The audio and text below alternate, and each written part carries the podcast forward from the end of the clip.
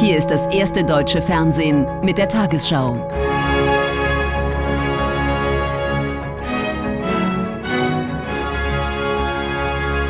Heute im Studio Judith Rakers. Guten Abend, meine Damen und Herren, ich begrüße Sie zur Tagesschau. Kurz vor dem ersten Jahrestag des Kriegs gegen die Ukraine haben Russland und China angekündigt, politisch stärker zusammenzuarbeiten. Der russische Präsident Putin empfing den höchsten chinesischen Außenpolitiker Wang Yi im Kreml. Peking hatte zuletzt eine Friedensinitiative für die Ukraine in Aussicht gestellt. China gehört zu den wichtigsten verbliebenen Wirtschaftspartnern Russlands und hat die russische Aggression gegen die Ukraine nicht eindeutig verurteilt. Chinesische Diplomatieoffensive in Moskau.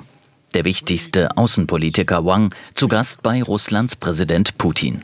China hatte eine Friedensinitiative zum Ukraine-Krieg angekündigt.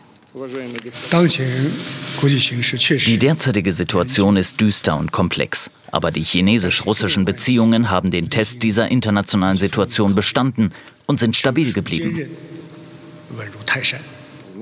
Und Putin ergänzt, die Zusammenarbeit zwischen China und Russland hat eine sehr große Bedeutung für die Stabilisierung der internationalen Lage.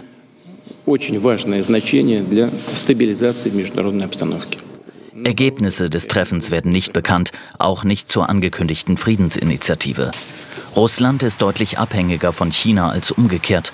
Aus Angst vor westlichen Sanktionen will sich China nicht zu sehr auf Russlands Seite stellen.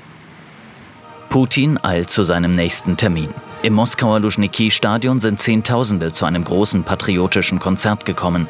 Morgen wird der sogenannte Tag des Vaterlandsverteidigers gefeiert. Der Moderator, ein bekannter Schauspieler, sagt, jedes Jahrhundert habe für Russland mit einem Krieg gegen den kollektiven Westen begonnen. Kämpfer in alten Uniformen treten auf. Putin schüttelt Soldatinnen und Soldaten die Hände und geht auf Russlands sogenannte Spezialoperation ein, den Krieg in der Ukraine. Genau jetzt findet der Kampf innerhalb unserer historischen Grenzen statt für unsere Leute. Insgesamt sollen 200.000 Besucher das Konzert rund ums Stadion verfolgt haben. Wir unterstützen die unseren. Die Uni gab uns die Möglichkeit, das Konzert zu besuchen. Ich habe mich sofort angemeldet. Fast ein Jahr kämpfen russische Soldaten gegen die Ukraine. Hier in Moskau entsteht heute nicht der Eindruck, dass Russland den Krieg bald stoppen könnte. US-Präsident Biden hat sich auf seiner Polenreise mit Vertretern der östlichen NATO-Staaten getroffen. Die Länder haben einst zu Moskaus Einflusssphäre gehört und schauen mit besonders großer Sorge auf den russischen Angriffskrieg. Sie bilden die Gruppe der sogenannten Bukarest 9. Das sind die neun östlichen NATO-Mitglieder.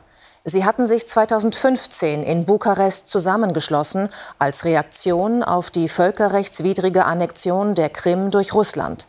Ihr Ziel ist es, mit einheitlicher Stimme ihre Interessen innerhalb der NATO zu vertreten. Die Gruppe setzt sich für eine Stärkung der östlichen NATO-Flanke ein. Soldaten der litauischen Armee verladen ihre L-70 Flugabwehrgeschütze.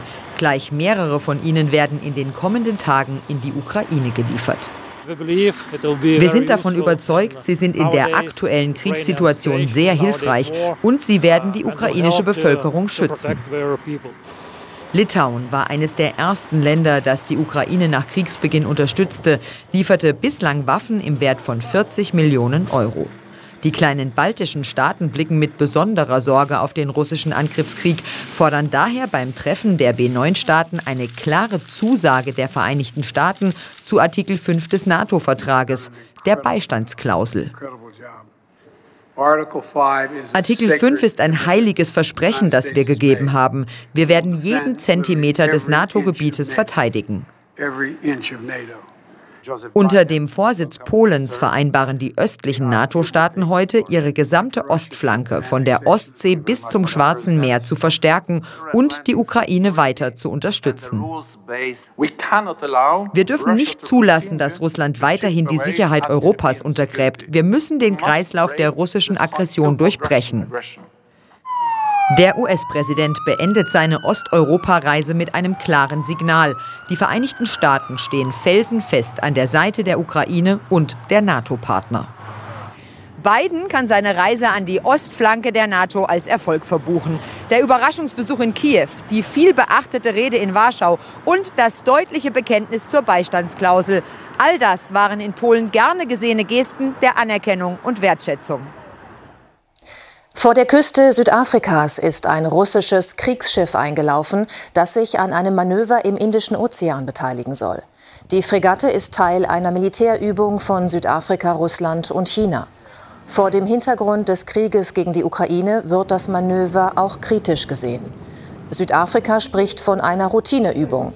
Viele Länder des globalen Südens wollen mit Blick auf den Ukraine-Krieg nicht dem Lagerdenken des Westens folgen.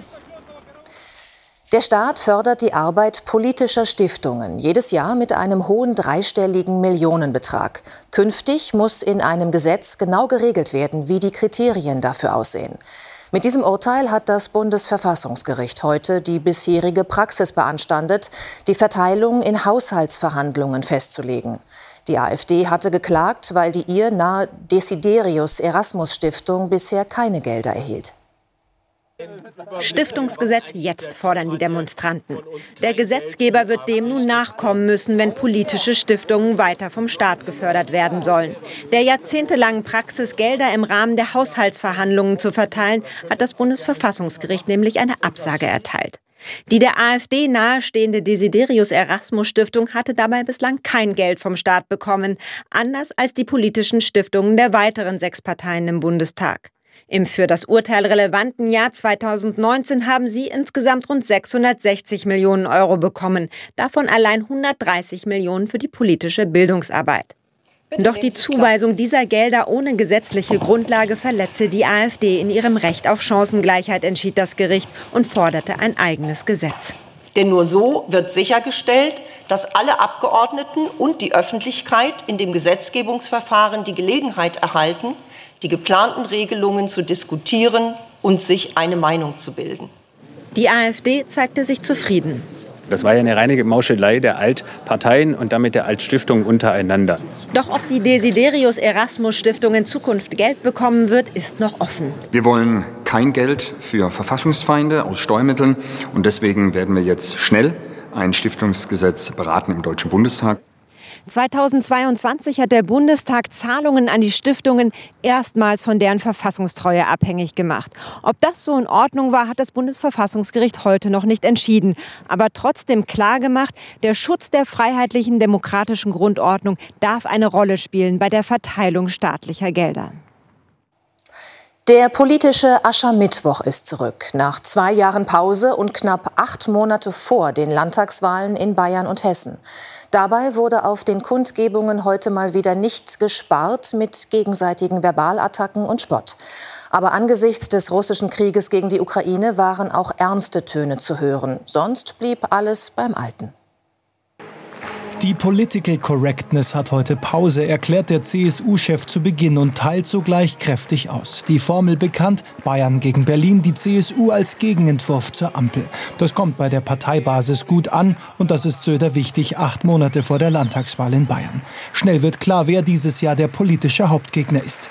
Die Grünen sind heute die größten Spielverderber und Stimmungskiller der Nation. Und auch wenn sie es möchten und sich anbiedern, wir machen keinen schwarz-grünen Bayern. Söder will lieber weiter mit den Freien Wählern regieren, die ebenfalls hart gegen die Ampel austeilen. Die Grünen ihrerseits schießen gegen die CSU. Ganz getreu dem Aschermittwochsmotto Jeder gegen jeden nimmt sich die Co-Vorsitzende Lang aber auch die eigene Koalition vor und fordert von der FDP mehr Verantwortung beim Klimaschutz. Das gilt verdammt nochmal auch für den Verkehrsbereich. Da reicht es nicht zu sagen, wir bauen neue Autobahnen, sondern da muss endlich ernst gemacht werden. Ernst könnte es für die FDP bei der Landtagswahl werden, geht es nach den letzten Umfragen. Parteichef Lindner darum im Angriffsmodus. Die CSU, das ist die Partei für Leute, denen eine Meinung nicht genügt, sondern die alle Meinungen wollen und das Gegenteil davon. Nicht nach Bayern, aber ins benachbarte Hessen kommt der SPD-Chef. Auch dort wird im Herbst gewählt. Klingbeil wirft Söder vor, mit seinen Sprüchen von eigenen Fehlern ablenken zu wollen. Wir lassen denen das nicht durchgehen. Wir reden über den Ausbau der Erneuerbaren, über sozialen Wohnraum, wir reden über gute Löhne und wir machen nicht deren Politik mit. Insgesamt gibt es zwar auch einige ernste Töne beim Aschermittwoch kurz vor dem Jahrestag des russischen Angriffs auf die Ukraine. Am Ende bleibt es aber ein deftiger Schlagabtausch im Wahljahr. Die Bundesregierung nutzt verschiedene diplomatische Wege, um gegen das Todesurteil gegen den Deutsch-Iraner Sharmat vorzugehen. Das Außenministerium bestellte den Geschäftsträger der iranischen Botschaft ein und verlangte ein faires, rechtsstaatliches Verfahren für den wegen Terrorvorwürfen Verurteilten. Zudem wurden zwei iranische Diplomaten des Landes verwiesen. Auch Bundeskanzler Scholz forderte die iranische Führung dazu auf, das Urteil zurückzunehmen. Bei einer Razzia des israelischen Militärs im Westjordanland sind mindestens zehn Palästinenser getötet worden. Wie die örtlichen Behörden mitteilten, sollen außerdem mehr als 100 Palästinenser verletzt worden sein. Sechs von ihnen seien in kritischem Zustand. Die israelische Armee erklärte, sie habe bei dem Einsatz in Nablus Extremisten festnehmen wollen. Diese hätten dann das Feuer eröffnet. Einsatz des israelischen Militärs in Nablus im besetzten Westjordanland am helllichten Tag. Das Ziel dieses Haus. Laut Militär lagen Geheimdienstberichte vor, wonach sich hier drei palästinensische Terrorverdächtige aufhalten, ein konkreter Anschlag bevorstehe. Die drei Männer werden getötet, Mitglieder des islamischen Dschihad und einer weiteren Terrorzelle, die im Westjordanland aktiv ist. Doch der Einsatz eskaliert. Sieben weitere Menschen sterben, 100 Menschen werden verletzt, unter ihnen militante Palästinenser, aber auch Zivilisten. Die Streitkräfte teilen mit, während des Antiterroreinsatzes gab es schweres Feuer auf die Einsatzkräfte, die zurückschossen. Außerdem wurden Steine, Sprengkörper und Molotow-Cocktails auf die Einsatzkräfte geworfen. Trauer und Wut auf der palästinensischen Seite. Während die Toten in Nablus noch am Nachmittag beerdigt werden, kommt es im Gazastreifen zu Protesten. Die islamistische Hamas teilt mit, Palästinenser zu belagern und ihre Häuser zu zerstören, während sie drinnen sind, wird das palästinensische Volk weder vom Widerstand abbringen, noch wird es dem israelischen Besatzungsstaat Sicherheit und Frieden bringen. Sicherheitskreise befürchten nun eine weitere Eskalation aufgrund der vielen Toten und Verletzten dieses Tages. Die Zahl der Asylbewerber in Europa ist zuletzt wieder stark gestiegen. Im vergangenen Jahr wurden nach EU-Angaben 966.000 Anträge gestellt. Das sind etwa 50 Prozent mehr als noch im Vorjahr und so viele wie seit 2016 nicht mehr. Die meisten Menschen flohen aus Syrien, gefolgt von Afghanistan und der Türkei. Nicht eingerechnet in die Statistik sind etwa vier Millionen Kriegsflüchtlinge aus der Ukraine, die einen besonderen Schutzstatus bekommen und keinen Asylantrag stellen müssen. Die Lebenshaltungskosten in Deutschland bleiben auf hohem Niveau trotz staatlicher Hilfen. Allerdings korrigierte das Statistische Bundesamt nach neuen Berechnungen die Inflationsrate für das vergangene Jahr. Demnach fiel die durchschnittliche Teuerungsrate für das gesamte Jahr 2022 von 7,9 auf 6,9 Prozent. Zum Jahreswechsel aber hat sich die Inflation beschleunigt. Von 8,1 Prozent im Dezember auf 8,7 Prozent im Januar. Preistreiber waren Energie und Nahrungsmittel. Die Tarifparteien des öffentlichen Dienstes sind in Potsdam zur zweiten Verhandlungsrunde zusammengekommen, bislang ohne Einigung. 10,5 Prozent mehr Gehalt fordert die Gewerkschaft Verdi, mindestens aber 500 Euro mehr im Monat für eine Laufzeit von einem Jahr. Vor allem für die unteren Tarifgruppen der bundesweit zweieinhalb Millionen Beschäftigten wollen die Gewerkschafter etwas erreichen.